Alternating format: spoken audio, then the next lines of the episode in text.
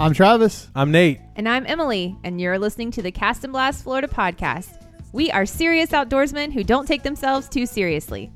This week, we're serious outdoorsmen who are taking ourselves pretty seriously as I'm rejoined by a good friend of the show, conservation guru, Mr. Dan Daniels, and we are going to take another run at restricted hunting areas. This is an important thing in the landscape, and this is going to feel a little bit like an eat your vegetables type of episode, but I promise you it's important. It's good information. This is a great conversation, and uh, you guys are hopefully going to learn something from it and or challenge our perspectives or maybe challenge your own.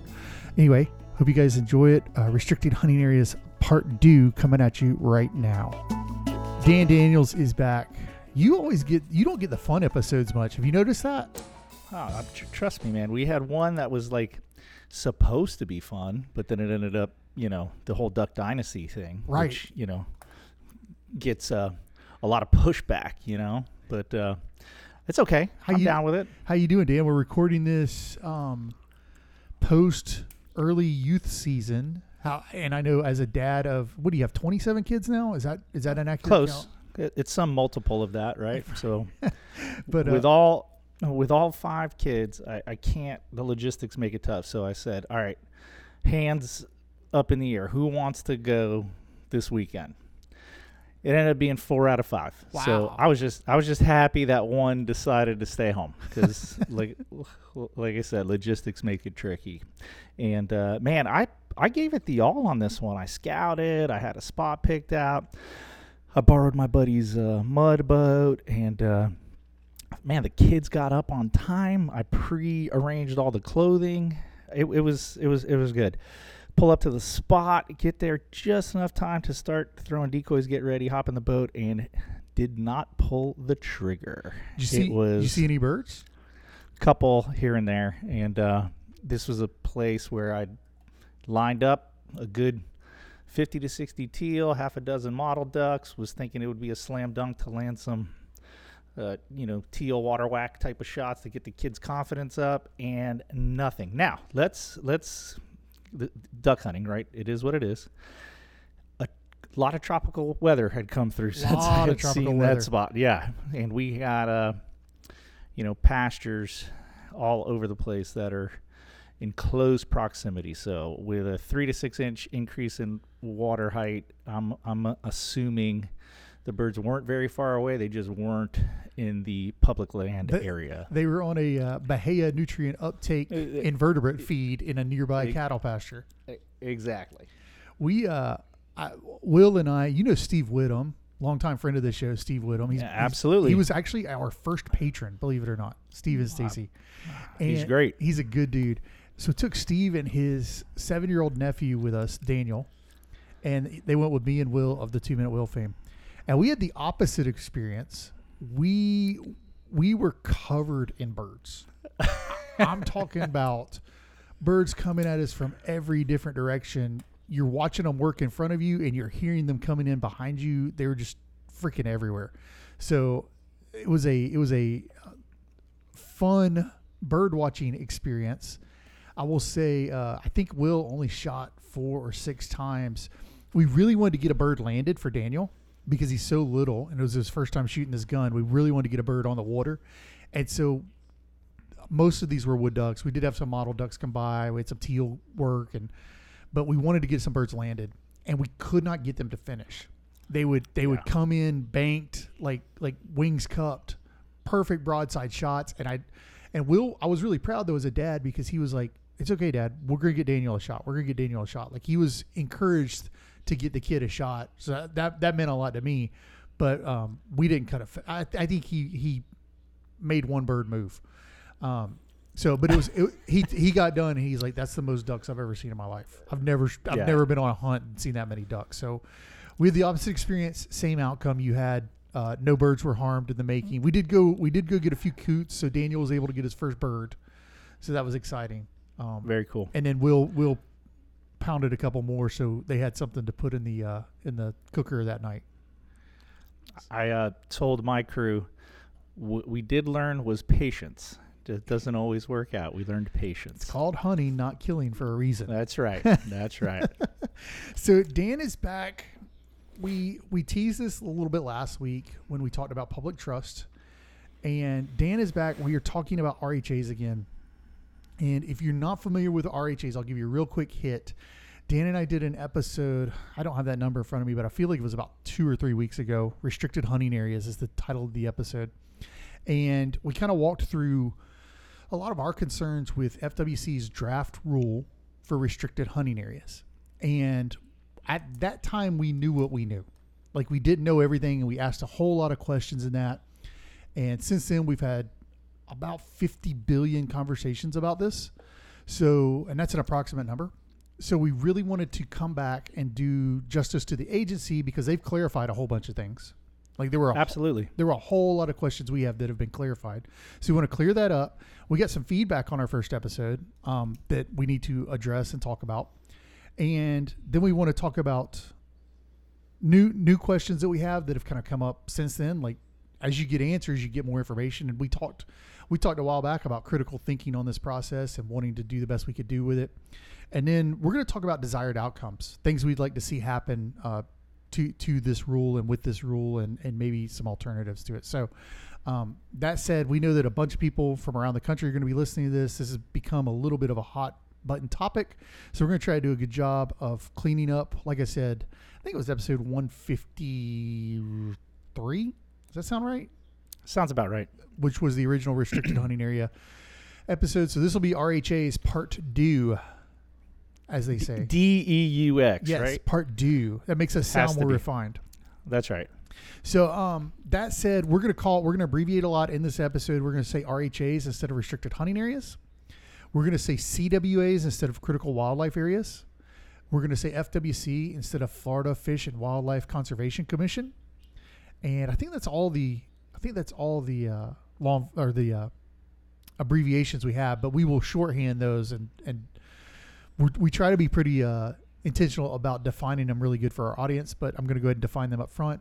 And like I say, if you listen to the other episode or the public trust episode, you'll hear some of those in that as well. So, Dan, I'm going to start and just kind of take us through some of the feedback. I'll take us through it. You kind of respond to it, and then we'll we'll clarify some of this stuff.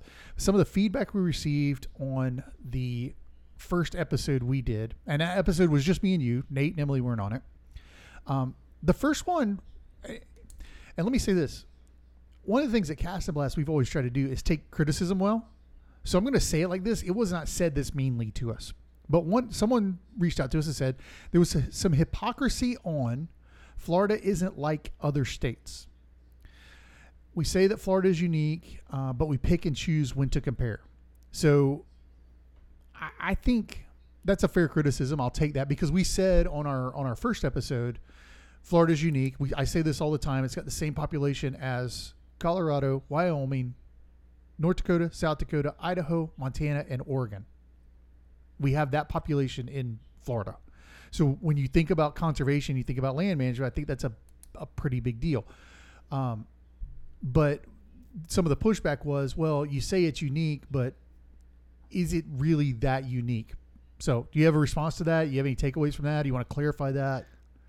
Yeah, so there's no doubt it's unique. All 50 states are unique, but I understand the criticism, and I, I I'm gonna try to uh, I'm gonna try to make that statement because it's true that criticism is appropriate. There are other population dense states that have similar hunter non-hunter interface issues. Is that a fair thing to say? I think so. You know, as we're talking about RHA. So yeah, uh, some that come to mind are the northeastern states. Um, specifically, uh, Pennsylvania is a big state. New Jersey is a population dense state with a lot of issues like that. Um, New York State, things like that. So yeah, that's a fair criticism. And uh, you know, when we're talking about how we are unique, there's no doubt that we are being the southernmost continental U.S. state, peninsular, high density, and so forth. But uh, on the discussion of RHAs, yeah, there's some overlap for sure with other states. And the hypocrisy really comes from, I don't think I clarified this well. Last year, it was your first time on the show, we talked about the bear hunt. And we said Florida is the only state with a population of a thousand bears where we don't have a bear hunt. So is it okay to say we have we, we should have a bear hunt because other states have bear hunts, but we shouldn't have a distance rule because other states don't have distance rules. You know what I mean? Like I, I- recognize that. Right. I do Yep. think there's more nuance to it. I think you're right as well, and we'll get to some of that later in this episode. But um, I felt like it was fair to take that under advisement, and as such, I'll tell you this: we're going to talk a lot about a New York rule, a proposed New York rule towards the end of this when we when we get to desired outcomes. When this person pointed that out to me, is a person I respect and admire immensely. Uh, very wise individual. Um, the first thing I did was sit down and look for a state that compared favorably to Florida in size and population and had shoreline. And so we, I, I landed on New York pretty quickly. It was the first one I looked at. So anyway, um, we hear you though, and, and we have kind of taken that into account and tried to be a little more open minded about it. The second feedback thing we received, and I got this from a couple of people, was fear mongering on law enforcement. Um, to some folks, this doesn't seem like a real thing. Um, and I want to talk about why this is still important to us. And, and what we're talking about specifically is, before I give it to you, Dan, is the idea of when we recorded, we did not understand, and, and this wasn't clarified very well. So I'm, I'll take some of the brunt on this, but I also think it wasn't explained very well until we had the webinars with FWC. But one of the things is we were worried about local law enforcement handling enforcement of game laws. That has been clarified. Any state officer in the state of Florida can handle game laws, which I'm not sure if we knew that or not. But the the way it's it works today is if I roll up to the boat ramp and I get Polk County sheriffs there, typically they're going to call my local FWC officer if they think I've broken a game law and get that guy out there and get him on the case because he's it's more of his zone, more of his I, I don't know why they do that or why they don't. Jurisdiction. Yeah.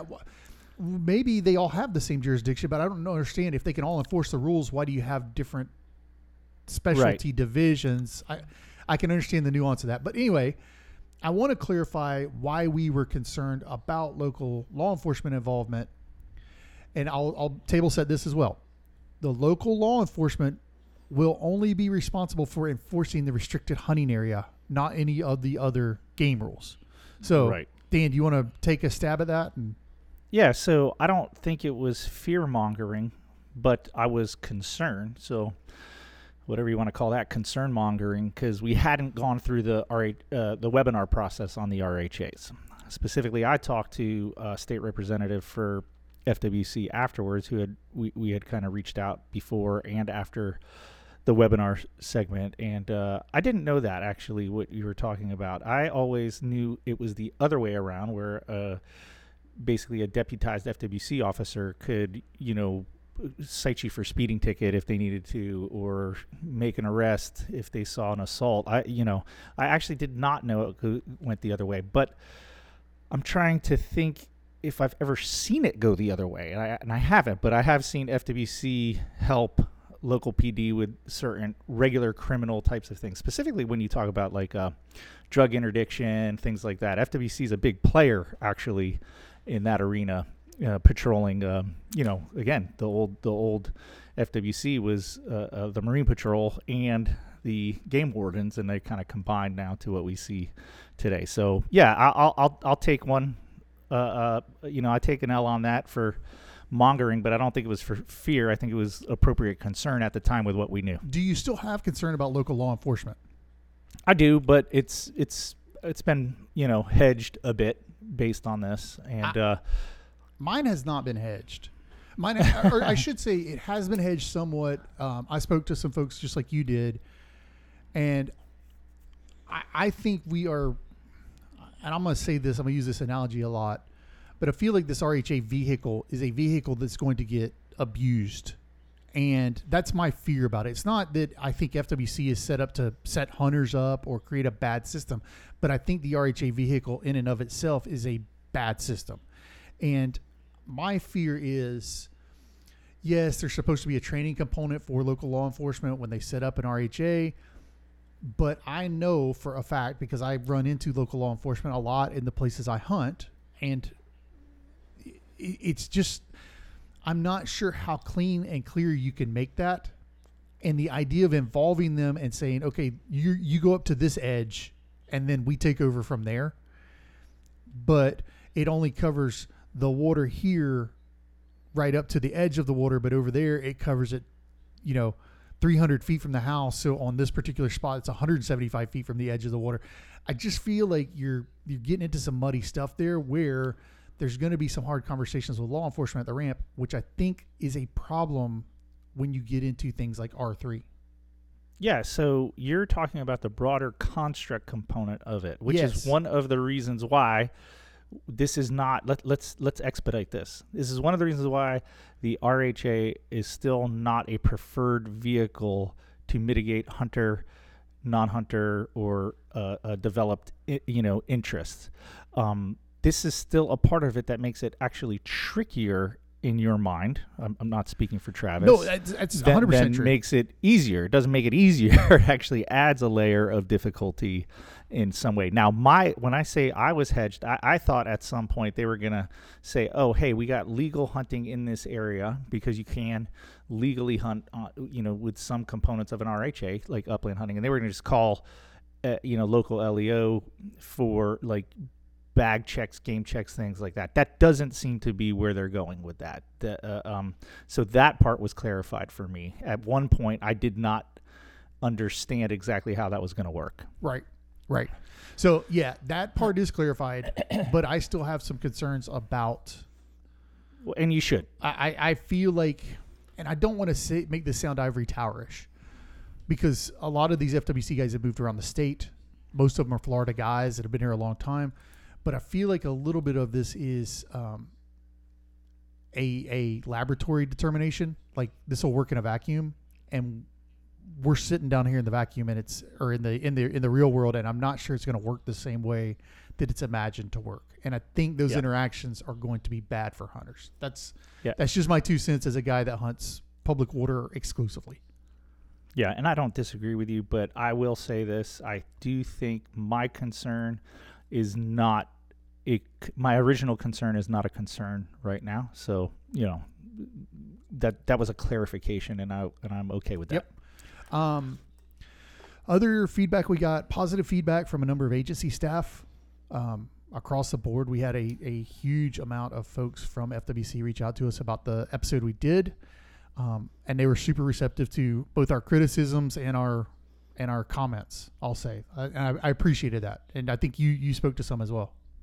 I did, and you know, I don't think anybody can say that we are um, not trying to make it better for both agencies. I- I, I don't think you'd, you'd be that. It's not what we're trying to. We're not trying to make it stickier or grittier or worse off. We're trying to really make it better. The other feedback that that we got, and I saw more of this, I think, than you did, Dan, but um, and I, I put down 100% agreement. I don't know if it was 100% agreement, but our following tends to gravitate to be the blue collar public land waterfowl guy. These are the guys that are not hunting in.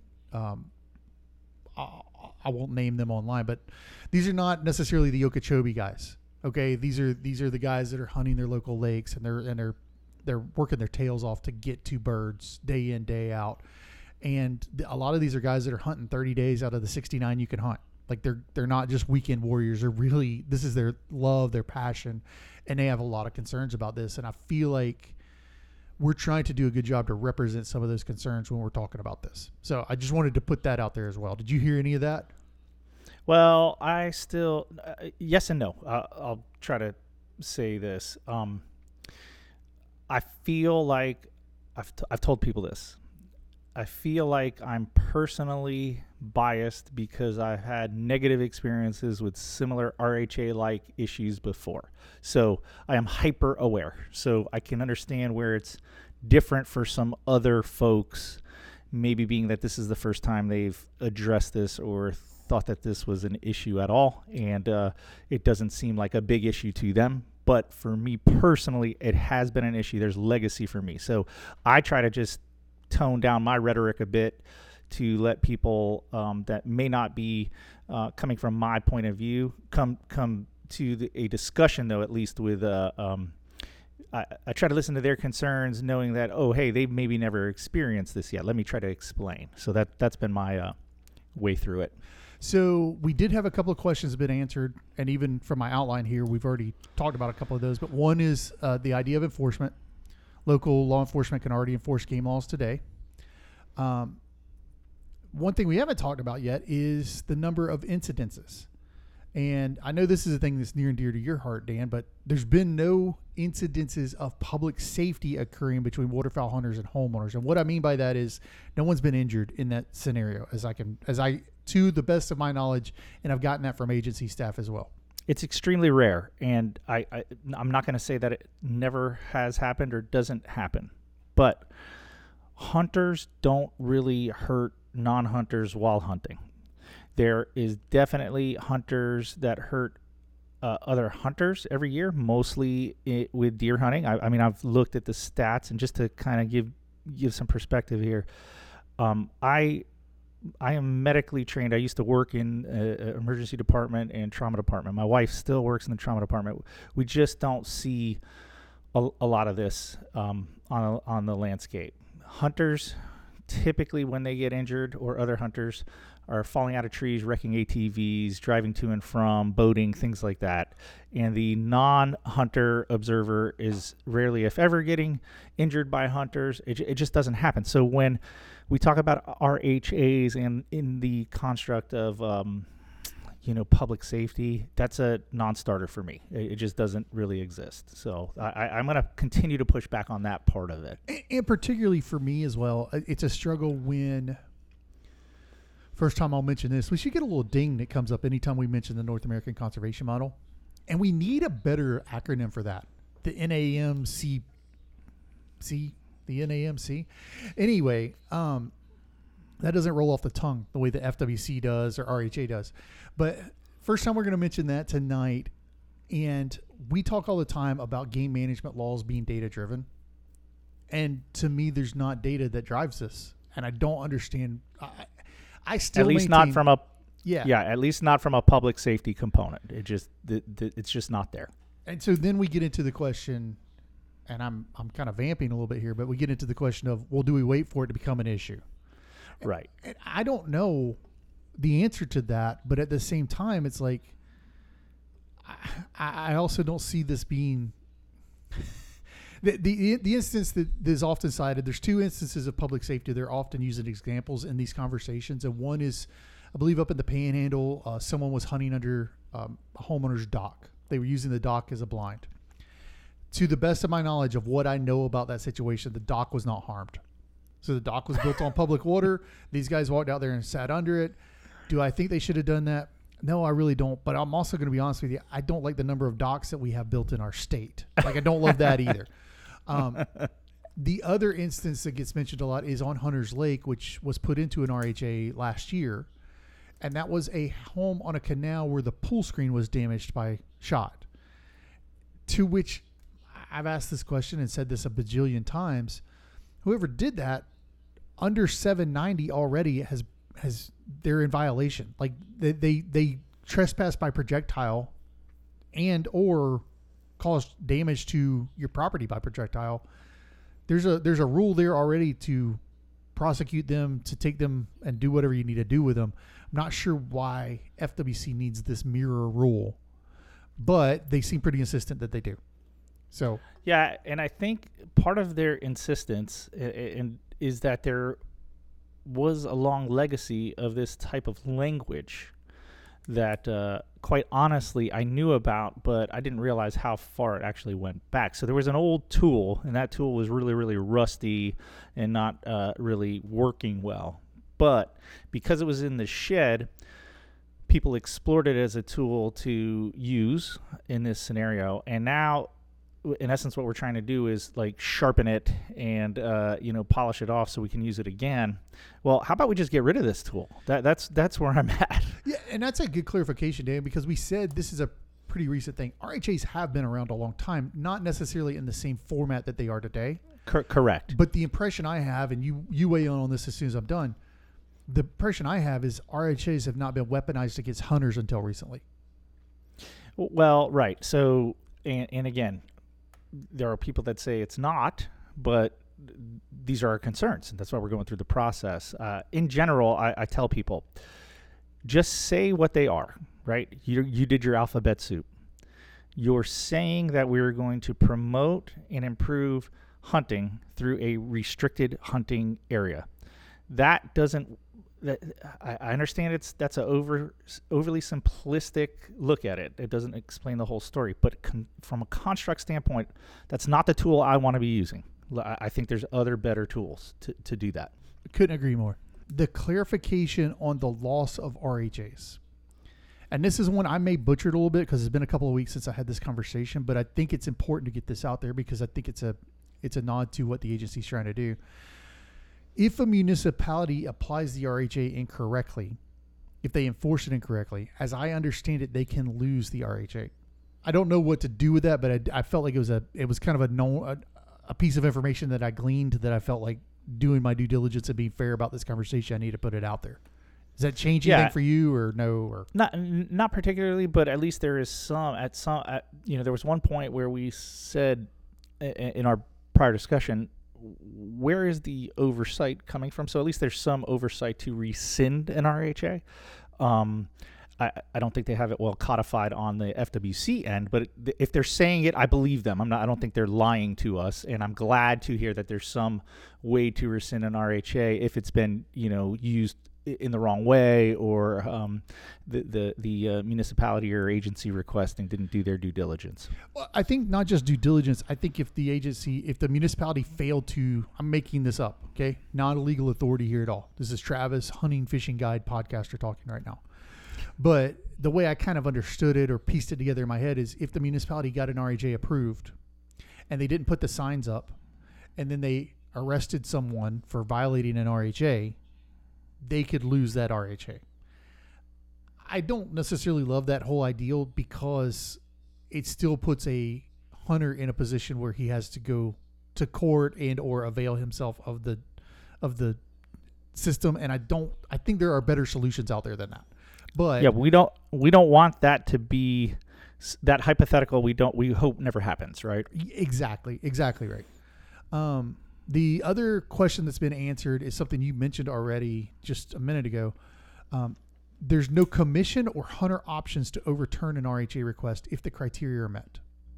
And, Yeah, and you tell me, but apparently that's just a straight true statement, and the request requesting entity will be granted the RHA provided that they um, check their boxes off in their criteria. That is correct? that is. I have asked that question repeatedly and gotten no different Uh, answer from what we just Uh, said. m- me too. So okay, so there there's that, and and and quite honestly, that does not sit well with me. I'll just I'll just stay hard on that. Sa- Same. I don't like that one bit. New questions. Uh, first thing I have up is the distance rule. Distance rules come up quite a bit in these conversations, and I, I went to every webinar. I couldn't ask questions in every webinar because um, family stuff. Like you, you, you do have a life outside of doing this, right, Dan? Um, but one of the things that came up a lot is the agency staff continue to say other states have a distance rule, other states have a distance rule, other states have a distance rule. And this is where we'll first get into the New York rule. But um, one of the things that kind of struck me is we keep talking about this distance rule. Is there not a mechanism that says, okay, are there better things in an RHA out there that could apply this distance rule since this distance rule seems to be so pivotal to this conversation? Yeah, so I am not, I have never denied that there is going to be or there will be uh, more user interface hunter landowner conflict, right? So that's that's real and it's simply based uh, it's a numbers game. You know, you have uh, fewer hunters but disproportionately more uh, development and landowners in these riparian uh, areas that's going to happen. We are going to have these problems. Um, I do feel still that these other types of uh, exploring other types of distance rule from statewide, uh, um, you know, standpoint is reasonable. I thought we had that already figured out with 790. Apparently, that's not good enough. So I'm. That's why we're having this discussion, and this is an opportunity to put in a uh, or at least have this discussion about a better statewide, more straightforward distance rule that eliminates or reduces the impact of this uh, RHA construct. So, um, you know, I'm on board. This is the time. I, I feel like this is the time to be doing this since we're, you know, dealing with the RHA stuff uh, anyway. And, uh, you know, in essence, um, why wouldn't we want simpler, broader rules? One of the big complaints that we have with how we do things in this state, hunting wise, is this WMA allows this, this WMA allows that, this WMA doesn't allow this, this WMA doesn't allow that, this lake allows this, this lake. It, I mean, it's crazy. You know, you have to know where your feet are, and then you have to read the rules, then you have to reread the rules, and um, you know, this isn't completely unique to Florida, but it's getting harder and harder here as we, in essence, micromanage for so many different needs. Exactly right. Exactly right. Um, and I want to. I'm gonna. I'm gonna go ahead and share the New York rule language, and we'll come back to. Actually, no. You know what? I'll wait and do that at the end. I'll do that at the end when we talk about desired outcomes, because I know we're gonna want to talk in depth about it there. Um, another new question that we have, and this we've already kind of touched on this a little bit, but I think it, it bears bringing up. CWAs, critical wildlife areas. Um, part of the new draft rule removes the bird sanctuary component from the RHA rule. And the reason it does that is it's been replaced by critical wildlife areas. That's that's been done. We talked about that on the first podcast. CWAs require special requirements and criteria be met, and they may still be rejected. Um, why isn't there a similar? If we had to live with an RHA rule, why isn't there a similar agency subjective criteria that must be met from the perspective of a hunter? In other words, and I'm I'm talking in a in a vacuum now, right? I'm playing mad scientist. But if someone from Habitat and Species Conservation has to go out and see if that wood stork nesting rookery is worthy of being a CWA, why doesn't someone from Habitat and Game Management have to go out and look and see if there is a safe way that waterfowl hunters could still hunt in this area? Uh, agreed. And let me just state this for the you know whatever podcast record we can. Kudos to FWC for keeping and strengthening the CWA component. I don't know if they strengthen it, but keeping it and, and, and realizing that it's a great tool, and and you know eliminating or reducing the bird sanctuary component. The bird sanctuary component was not a great rule. A CWA is a good thing. If we are conservationists in this space, we want FWC to have CWAs at their disposal to protect imperiled wildlife or areas of habitat that are specifically, uh, uh, you know, for better lack of a better word, special to uh, uh, game uh, or in animals in general. So I, I want to just say this is a, this is a good part. This is the one of the pros in this discussion is eliminating bird sanctuary rule, which was another hot mess of a rule, and uh, promoting the CWA component as the conservation tool for uh, uh, specific areas of concern. What was the number? Do you remember the number that Kipp gave me a couple weeks ago? Like in Charlotte Harbor, there's a thousand islands and Yeah, yeah, that twelve was great. of them. I think, I, I think it was like twelve yeah, of them it are was CWAs. 12. Well, he had one of the best quotes about it. He said, "If I have to give up fishing those little points and coves uh, for for you know the 900 other islands I can sign me up." And, and, and that's a paraphrase, but and I agree. I mean, that's that's why that's there. Right. Um, and that's an interview I did a few weeks back with Kipp Frohlich, the former Habitat Species Conservation uh, Director for FWC, recently retired. Um, the next one I'm going to let you just go with first, Dan, and then I'll I'll kind of follow you up. But the new question is, why are we trying to fix culture with rules? Oh gosh, this is a big one, and uh, trust me, uh, this is one of my biggest pet peeves anyway across all all constructs because this is the uh, problem I have with people wanting to uh, uh, make Mountain Dew costs twenty dollars. You know, we want all these rules to fix cultural things. So we want public health initiatives. We want things, and, and then we want to like you know legislate for those things to happen, not educate, not bridge a gap, not discuss. I would prefer education and organic. Uh, uh, responses from users to come to make better decisions. I don't want to use rules uh, to do that. That's that's for kids. You know what I mean? We should graduate to a point where we can make good, positive decisions for ourselves. So this is an extension of that. We're trying to, uh, you know, legislate or make rules to uh, improve a culture or do something, you know, to modify behavior, and I just don't like it. You know, I'll just I'll just be very upfront with that. I'll drag it down this road because I wanted to talk about this the first time, and this may be an unpopular analogy with some folks, but I'm going to use it. And I know there are some differences, so don't don't at me about. Well, one is part of a, an amendment to the Constitution, but too too late. I've already I've already pre-typed my email to okay, you. great. Travis. I appreciate that. Um, but but one of the things that I compare this to a lot is the idea of gun laws. And there's a mentality, and I posted this in our private listener group and got roughly 100 responses, and 97% of them said new gun laws don't stop gun crime. Like there's a tipping point in there somewhere.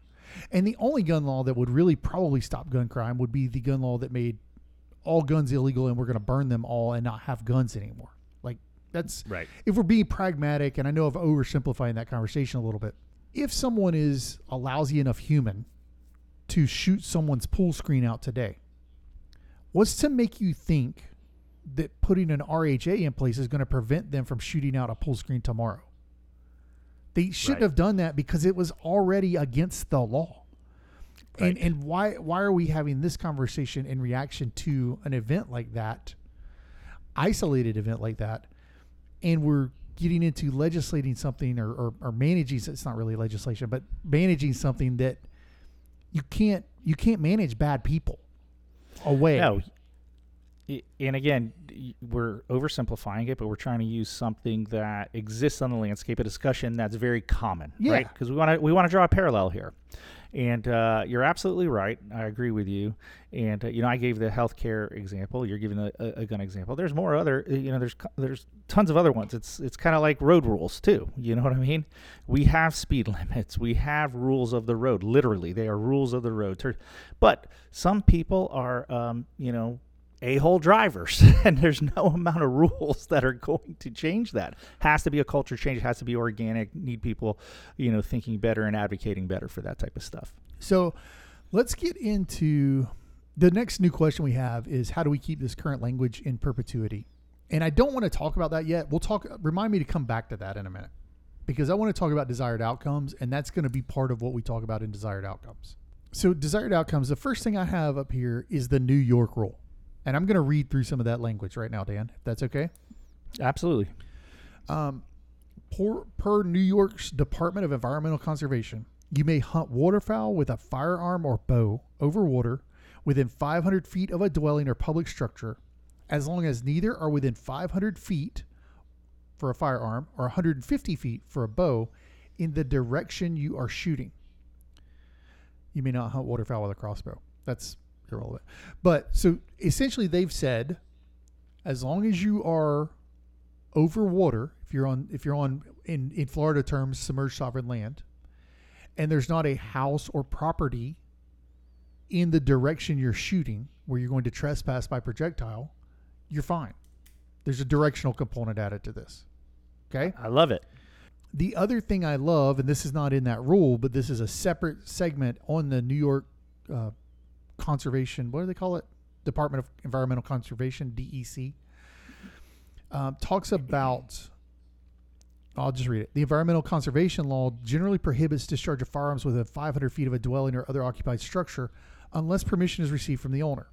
However, for waterfowl hunting, the New York State Legislature recognized that human settlement patterns of waterfowl habits warranted special consideration.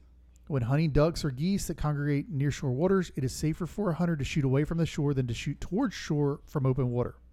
In recognition of this, the ECL specifies that when hunting waterfowl and shooting over water, discharge of firearms within 500 feet of a dwelling is allowed as long as there is not any dwelling, public structure, livestock, or person within 500 feet of the shooter in the direction they are shooting.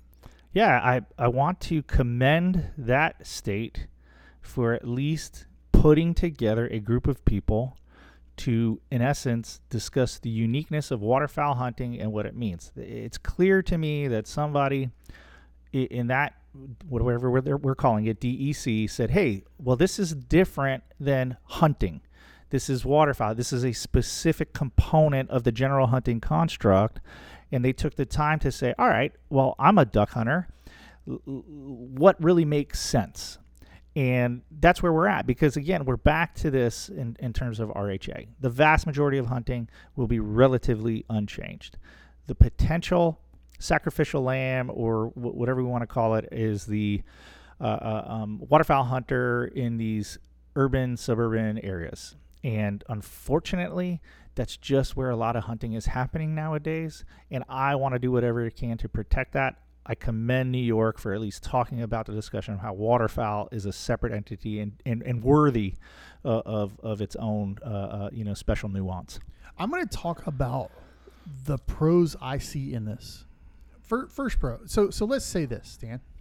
If we went to a statewide rule where you said you got to be 100 yards from a dwelling to discharge a firearm, new rule. Repeal the RHA rule, and this is the new rule. You got you got to be 100 yards from a dwelling to discharge a firearm, unless you're shooting away from the dwelling in a safe direction, in a safe manner. Unless, as uh, as statute 790 states, if under the circumstances the discharge does not pose a reasonably foreseeable risk to life, safety, or property. I like that verbiage just as good. So I love this rule. And I cannot think of a scenario, and correct me if I'm wrong, but I cannot think of a scenario in the state where this rule would impact hunters if you made it broad across all hunting. Can you? No, and you know I've heard people with regards to 790 say, "Well, that's not a hunting rule." O- okay, I understand, but why not just say something to the effect of, regarding waterfowl hunting, the state will have the construct of 790 as its guiding factor because you're right there's no real place where that wouldn't cover these specific situations I'm i'm talking from panhandle big bend south florida the whole state I'm saying set waterfowl hunting aside. Why does That's it what I'm have to be saying. waterfowl hunting? Like, like no, I'm saying, is there a oh, oh, oh scenario oh i see what you're saying yes Is there a scenario wherein if you build a house on the edge of a WMA and you're hunting the fence line of the WMA, you can't turn around and shoot that house right just because you're in the WMA. That's not how the gotcha So there's not a saying. Yes. scenario wherein this would ever affect an ethical or legal hunter anyway. And I shouldn't even put ethical in there. A legal hunter anyway, because if they're within that distance of the house shooting towards the house, I, I can't think of a scenario wherein that happens. Do you- Right. can you? No, and and so I see what you're saying. Let me let me re- rephrase my uh, uh, uh, statement. So why couldn't we use in the um, WMA brochures or the broader uh, construct rules for the state the 790 C790 for uh, uh, hunting related discharge across all uh, uh, types of hunting? Or, and I agree with that. Like I've said for years, and I've had a lot of conversations with a lot of uh, national NGOs, gun groups, hunting groups about this. And the question that gets asked a lot is why do you even have this rule? And I can't Right. answer that question other than the agency seems to believe we have to have this rule. There's a pressure coming from somewhere that says we have to have this rule. If we don't have this rule, we're going to make it this rule. So, if that's the case, and and the agency needs their own rule, why not just make the rule a hundred yard distance rule statewide with a directional component that reflects the language of if under the circumstances the discharge does not pose a foreseeable risk to life, safety, or property. And the states that's the, the state that is the closest in population and size to Florida. Florida's uh, third in population, 28, 22nd in size. New York is fourth and 28th. Has this rule that is is basically codified 790 for hunting, and they treat it in a way to where the language that I read about about human settlement patterns of waterfowl habits, that's codified in a education piece for homeowners, for developers. If you build, just realize there's going to be scenarios wherein there are duck hunters in your backyard. Yeah, well, this is why we're having RHA Part Deux. You know, this is why the conversation's here. Uh, you personally, uh, I'm going to give you the, the credit here, have gone out of your way to explore what is better than this RHA discussion. And this goes back for years. We've been talking about this is going to come to a head. And you put that search or discussion on, uh, you know, like hyperdrive for all you Star Wars uh, fans out there to come to, all right, hey, here's something that's better. I still cannot figure out why this or some variation of this rule isn't something we're exploring. Exactly. Which what I'm trying to do is see movement to get the agency to look at this as an alternative to the RHA. Let's repeal the RHA rule. Let's get it off the books. Let's get the bird sanctuary to go away because we got the CWA to replace it. And then let's replace the RHA with a statewide distance rule with a directional component in it. Call it a day. Gets local law enforcement out of it, right? There's no more there's no more handoff to local law enforcement. It removes municipality involvement altogether, which is a problem I've had as a North American conservation model ding guy for a long time. I feel like that's an abdication of public trust doctrine. When you Yeah. when you begin to engage, if the municipality is holding the hearings and meetings to determine if we're going to make this into an RHA or not, we're we're checking out on public trust at that point. Yeah, and you, uh, you know, there are some people that gonna that are gonna think that that this is a big ask. Well, man, that's pretty, you know, that's pretty major change. and You're, I mean, you're you're moving some major issues around here. But yeah, that's exactly right. That this is why we're doing this. Now's now's the time. Uh, really, let me let me rephrase that. Um, years ago was the time, and we didn't do it and that falls on me. I was in that space much more aggressively back then, knowing that this was going to be an issue, and I didn't push hard enough back then, and, and, and that's why I'm really feeling, uh, uh, uh, you know, compelled to work on this issue now, is because this just doesn't go away, and uh, you know, we need to do something that's fundamentally better than uh, uh, you know the proposed RHA language. I'm gonna give you some more reasons I think this is a good thing. It keeps FWC engaged as the lead agency on all management rules. Like whether or not local law enforcement can enforce whether your redfish is a keeper or not. Let's set that aside for a second. For the most part, I believe FWC is a I don't want I don't what's the, they are the organization. Like they the way their wardens handle themselves publicly is a excellent. They they do a very good job with that. Um, they tend to try to err on the side of sportsmen generally. That's that's where I'm going. Yep. Um, I want them. I want to interact with FWC when there's any kind of issue around me and game stuff. I don't want to interact with Winter Haven Police Department or Polk County Sheriffs or Hillsborough County Sheriffs or any of those groups. I want to interact with FWC. This is easier to explain the New York rule, and I call it the New York rule. It's not really. It's kind of an adapted version of that. But the New York rule is easier to explain because of the proximity to 790. So we now have a rule that from FWC that reflects this rule over here that's a Florida statute already.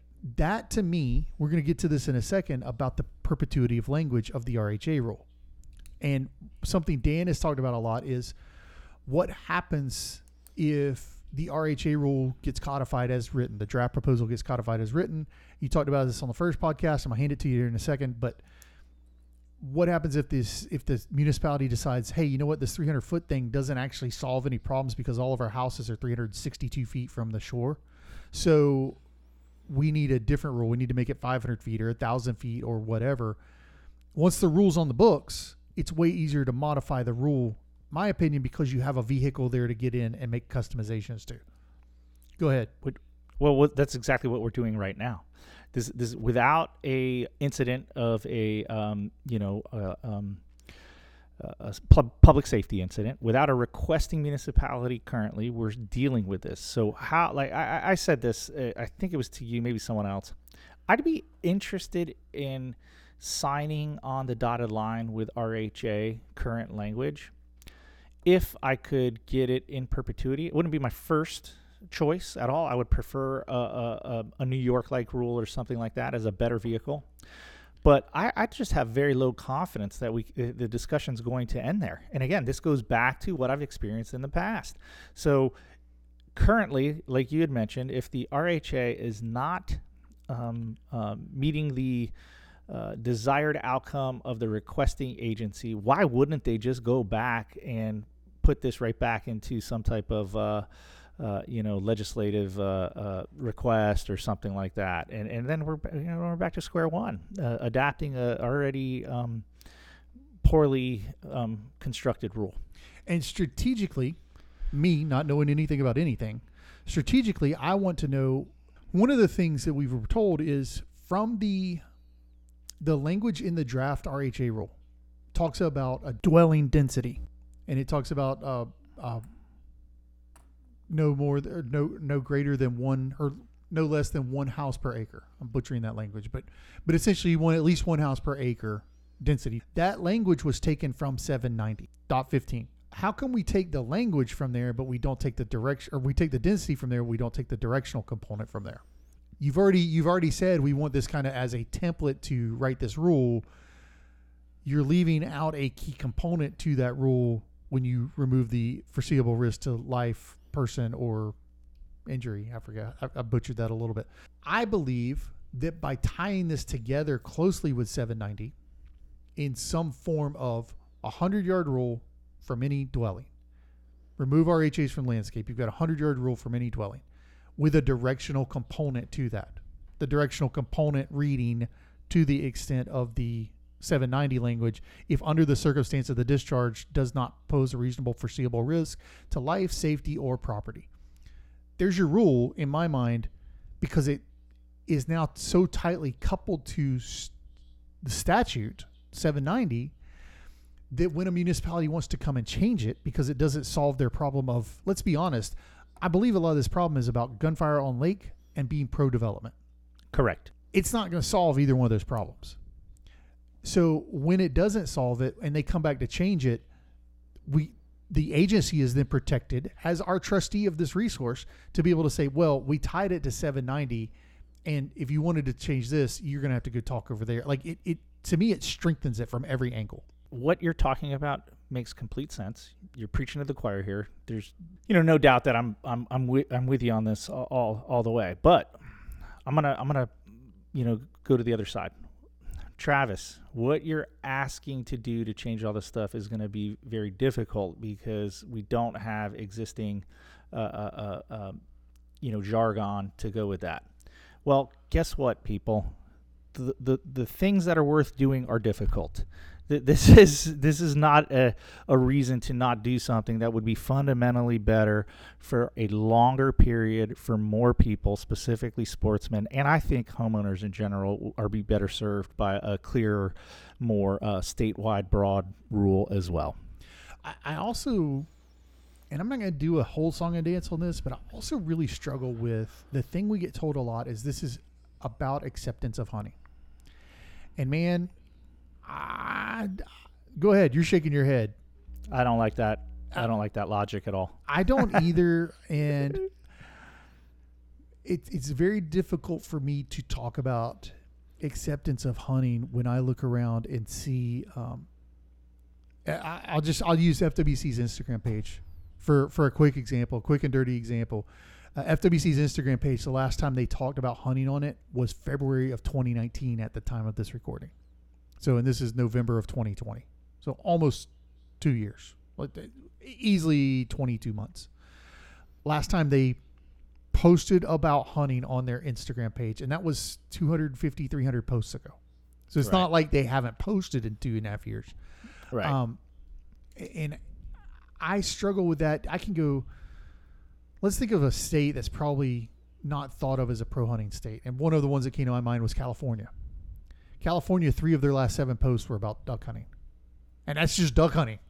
Like, there's a picture of a kid with a dead deer in, in, in the back of a truck. If you scroll down, like within Right. the first 15 posts, yeah, that's not a be all end all.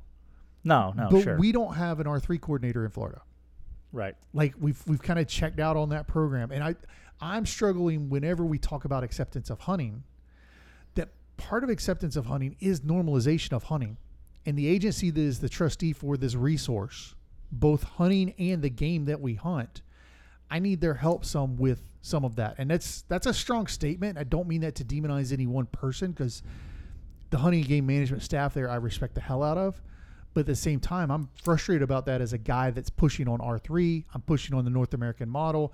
I'm trying to do the right things for the right reasons. And we sure bandy about acceptance of hunting and not promotion of hunting very often.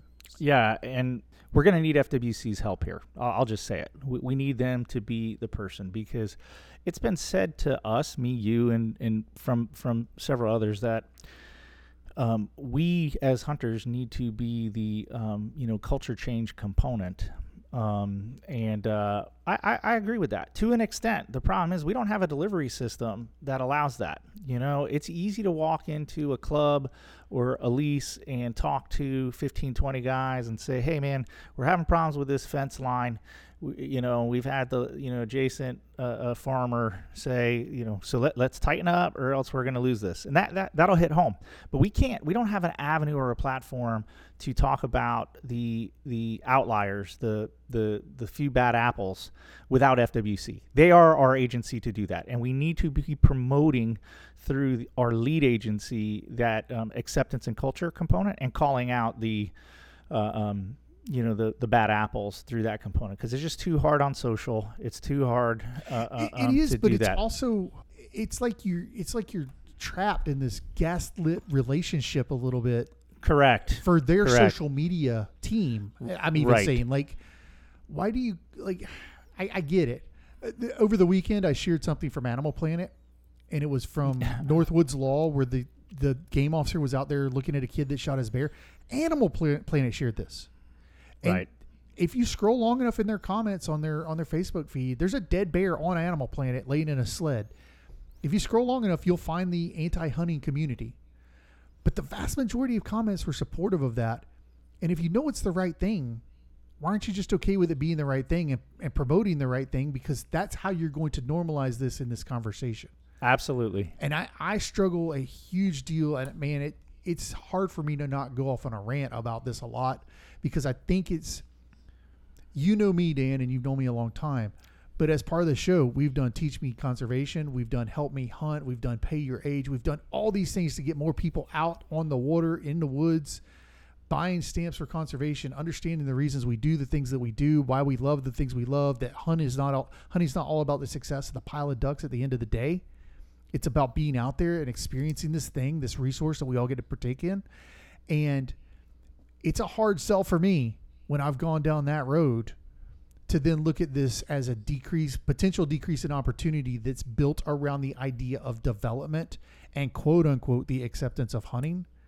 Nah, that's that you could you can sell that someplace else because I ain't buying it. I, I I agree, and uh, you know we we've had conversations about this off the air, and uh, you know I, I feel like I'm I'll just go there.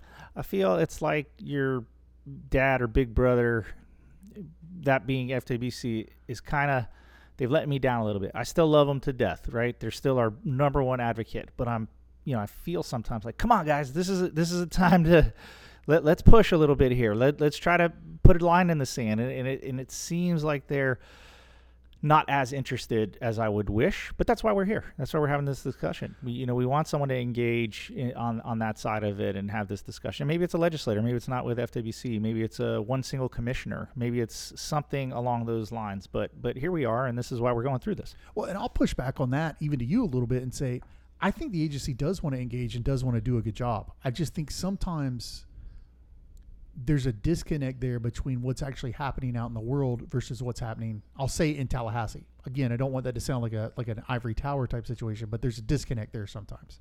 Yeah, and I and I have to remember all, all the time too. You know, uh, um, because I'm guilty of this. But uh, I'll see on social, or I'll hear somebody say, you know, FWC is supposed to represent hunters or fishermen. That is true, but they also represent every single citizen, and and that that puts them in a uniquely difficult position. So I understand that too. Abs- absolutely agree with that. I want to make sure that we're doing a thing, and we talk about this a lot. And I haven't talked about it, I don't think, on the podcast in a while, but I talk game theory a lot. That's that's one of my favorite kind of hobbies that you guys don't know me for. But I, I talk game theory a lot. And when you look at this from a hunting perspective, strategically, the best decision is to put in a distance rule with a directional component because it strengthens it and it gets the RHAs off the book. I'm gonna I'm gonna point out a couple other things that are interesting.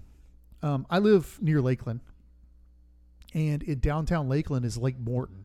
It's this historical lake. It's just- just this little, basically round, probably a sinkhole lake in the middle of downtown Lakeland, and the city of Lakeland has these swans on it, and it's loaded with ducks. I mean, if you want to take a picture of a duck, that's a good place to go take a picture of a duck. They'll all be there. The ringers, you'll see redheads, you'll see tons of mallard hybrids and straight mallards and regular mallards and anyway, it's a loaded lake.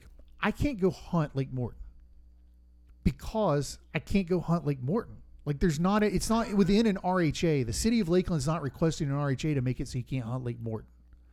This isn't about Medard Park is a really no, well-known place in Hillsborough County. And they have a I think it's a 700 acre reservoir there.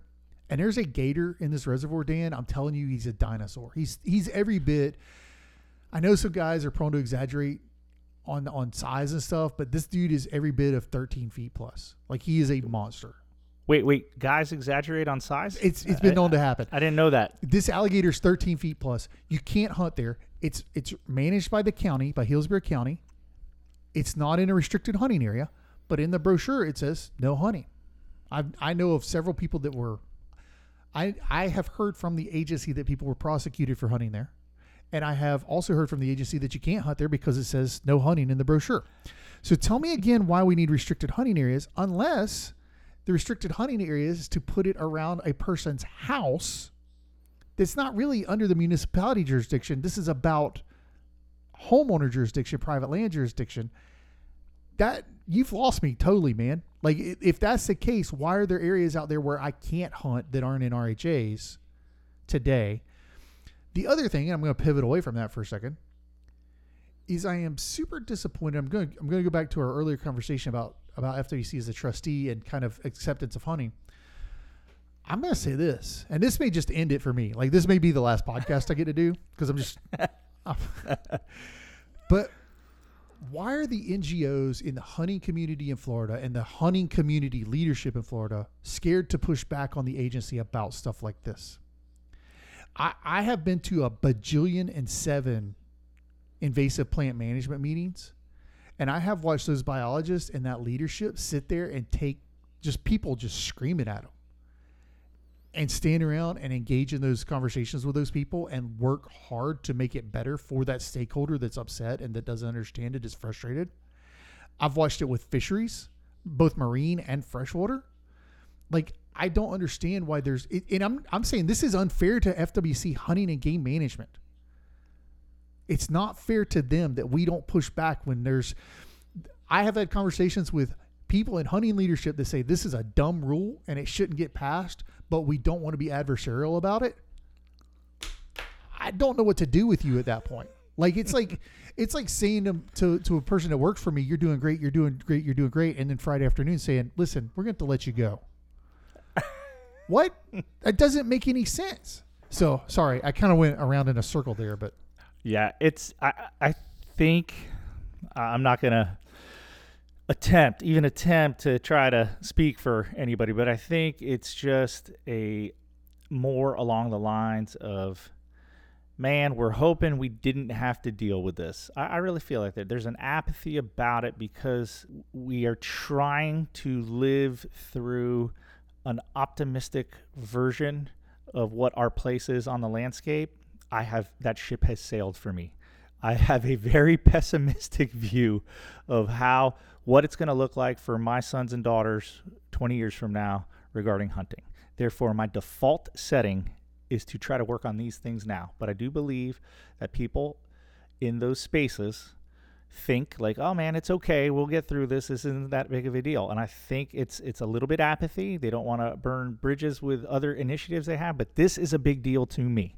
I, I, I it's a big deal, like I said, because 20 years ago, my I got I, I felt the you know the sharp point of the horn as it come to closures around here and, a, and just a, a, a fundamental change with land use. So if they're not there yet, I'm I'm not going to fault them individually, but we can. I think we should we should start to fault them as as a group because they have enough people there that I do think are concerned that they're not listening to, and, and that that's reasonable. And ding North American conservation model again. I think it's really dangerous in Florida. It's very easy. We I, I don't know if we talked about this before or not, but a friend of mine, Matt Pierce with Florida Cattlemen's Association, he has said many times um, one of the things ranchers love to do is they love to sh- shut the gate and go back into their 500 acres or 800 acres to 1200 acres and work on their cattle and be left alone. And whatever happens outside the gate happens outside the gate. and they want to worry about what's happening inside there and take care of their business and take care of their stuff and, and just be left alone. That's exactly right. And hunters want the same thing, right? Like at same the end thing. of the day, they want the same thing. You you don't you don't you're content to say, ah man, I don't know, um, I'm good here. I, I feel bad for you or whatnot. Well, what happens when it's your gate? That's that's the problem. There's in fact, I mean, let's we'll put this out there. Uh, uh, uh, um, Clay Newcomb, the, the whole expression with bear hunting is guard the gate. Yep. And and I feel like we need to activate a little harder on this RHA thing because I feel like this is a, a guard the gate type of thing. And I know a lot of people aren't there yet. To me, this is a guard the gate type of uh, issue. Yeah, and it's it's super frustrating to me because I think I th- I believe, and you tell me if I'm wrong on this, Dan. Tell me if this isn't fair, but I believe we have a lot of good hunters in Florida and a lot of guys that are very passionate about hunting in Florida. But I don't believe we have a lot of people in Florida, and I'm not talking about the agency. I'm talking about you and me, the, the guys out there flinging arrows. I don't believe we have a lot of people that understand how tightly coupled hunting is to the conservation model, and that if we decouple it, we have a major league problem. We become Yep. very expendable in the landscape if we decouple it. I think there's a lot of people that don't also understand how fragile this institution is. That's that's what I'm saying. Like we're on a very Yeah. tenuous edge, a very thin Correct. edge, and if you decouple hunting from the North American model, you don't need hunting anymore. No, exactly. And so then it's be well, hunting's always going to be around in Florida. Sure, it is. You'll be able to go pay to hunt deer on the Lightsey Ranch or or or right. whatever, but you and I are not going to be able to afford to do that. Correct. And so I mentioned a minute ago we don't have an R three coordinator. Where are you going to recruit these people and put them into opportunities? If if if to deer hunt in Florida you get a quota, let's say Florida continues to grow because there's no sign of that slowing down, right? Florida 2070 is going to have 35, 40 million people in it. If if some percentage, a percent of a percent of those people still hunt, you're going to double your hunter amount in that time period, roughly. So we're going to go from 260,000 hunters to 400,000 hunters. Where are you going to put those people? Well, they're going to have to go to quota hunts or they're going to have to go to private land. If you get a quota hunt every third year, are you going to continue to hunt at the same level that you participate now? Nope. And where's that funding going to come from? And I'll say this as a cautionary tale to those outside our state. The number I've heard bandied about, and I've never seen this in concrete, I've never seen this in writing, but the number I've heard bandied about is that hunters account for about 5% of FWC's budget. Tennessee, TWRA, hunters are like 65%. Wow. Uh, Mississippi, I think it's close to 80%. Right. when when you talk this is free this is just free lunch money stuff right now but when we talk outside the state about the north american model and people bandy about the idea of things like backpack taxes once you replace the funding with another revenue stream you make expendable the old revenue stream to some degree as it decreases as a percentage of the funding so if hunters get down to 1% 0 percent half percent of fwc's budget today yeah they don't want to lose 5% but that wouldn't be the end of the world. They don't want to lose 2%. Do they really care about a half percent or a quarter of a percent or whatever it is 15, Right. 20, 25 years from now? Man, that's that's a struggle that I have and that's a struggle I have with public trust as well because they are entrusted with this resource and from a public resource standpoint, that water belongs to me and you just as much as it belongs to the homeowner. And so Right. I- I'm really I'm struggling with this. So I'm scuffling with it. Well, we we don't have a, you know, we don't have a constitutional protection for for hunting. Now we have some Statutory statutory pr- protections, and that's better than nothing. 379.104 if you want to look it up. I, I believe that's right. um, but I, I thought this was uh, crazy. Just in this last 2020 election cycle, Utah passed the constitutional amendment. I would have thought they would have had that Midwest state like that, uh, uh, kind of a, a, a you know a, a Western cowboy rancher type of uh, legacy. Still didn't have one, and um, they felt it was important enough to put it in a constitutional amendment because of the culture change that's happening there. Well, here we are in Florida right. and, and and you know we don't have that protection and and like you said we can easily get usurped from 5% funding to be uh, uh, our, our funding mechanism being a, a non issue for them and then where are we so our clout has to be based on falling into the model, right? Like we've said, the the public trust component and accepting that we are a minority on the la- landscape and we and we got to fight. We got, we got to have to fight for to to keep our place. I think there's a thing, and I don't say this very good, but I think there's really, and I've, I've had so many conversations about this recently, but I think there's two schools of thought in the Florida hunting community. One is this, and we've heard Rinella's brother say this. The uh, the Steve Rinella's brother, I think it's Matt, say he doesn't believe hunting exists in 100 years. I believe there's a school of thought in the Florida hunting community of hunting's going to go away eventually, so I'm going to get what I can get while I can get it. But then, and I tend to fall into this school of thought of no, this is important enough to me that I'm going to stand and fight for it now, so that hundred years from now it still exists. And in some small part, it will be because of the fight that I put in now on this landscape to protect it. If you think at a very macro level, we've said this both before. I think on the record, neither one of us wants to hunt behind a house. We don't want No. to hunt within 100 yards of a house. Nope. But at the end of the day, if the choice in Florida is to have public waterfowl hunting that is accessible for this population growth and density that we're experiencing in 50 years, and you can either be comfortable hunting behind houses and having an urbanization of that hunting, or you don't have hunting on the landscape, I'm choosing hunting all day long every day because I'm because that's choosing hunting. that's me. That's who I am, and that's what I've kind of sworn to uphold. So I have a serious problem with this because of that. I agree, and uh, you know, I'll, I'll. It goes the same way with weapons for me too. If they take away guns, I'll throw rocks. I don't care. I'm I'm gonna hunt. I'm gonna hunt till I can't anymore, till my body won't let me. I know that. This is just how eh, how I'm wired at this point. I don't want that though, and I'm Right. gonna continue to push back against that uh, uh, to to preserve you know our place on the landscape. Okay, I think we've beat this horse to death for the moment. Wow. Um, RHA's part Deux. Do you, you feel good about it? Man, I'll tell you what.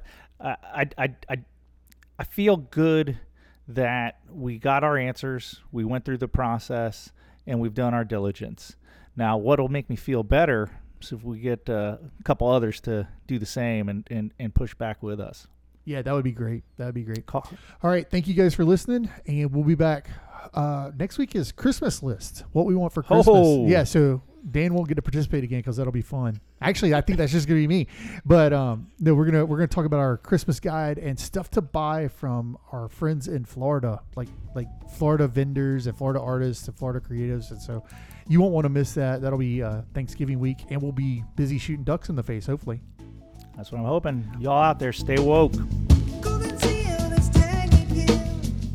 Thanks again for listening to the Cast and Blast Florida podcast. We hope you guys enjoyed this episode and we hope we've raised some good points and, and maybe sparked some dialogue and conversation that lead to better outcomes for all of us in the state.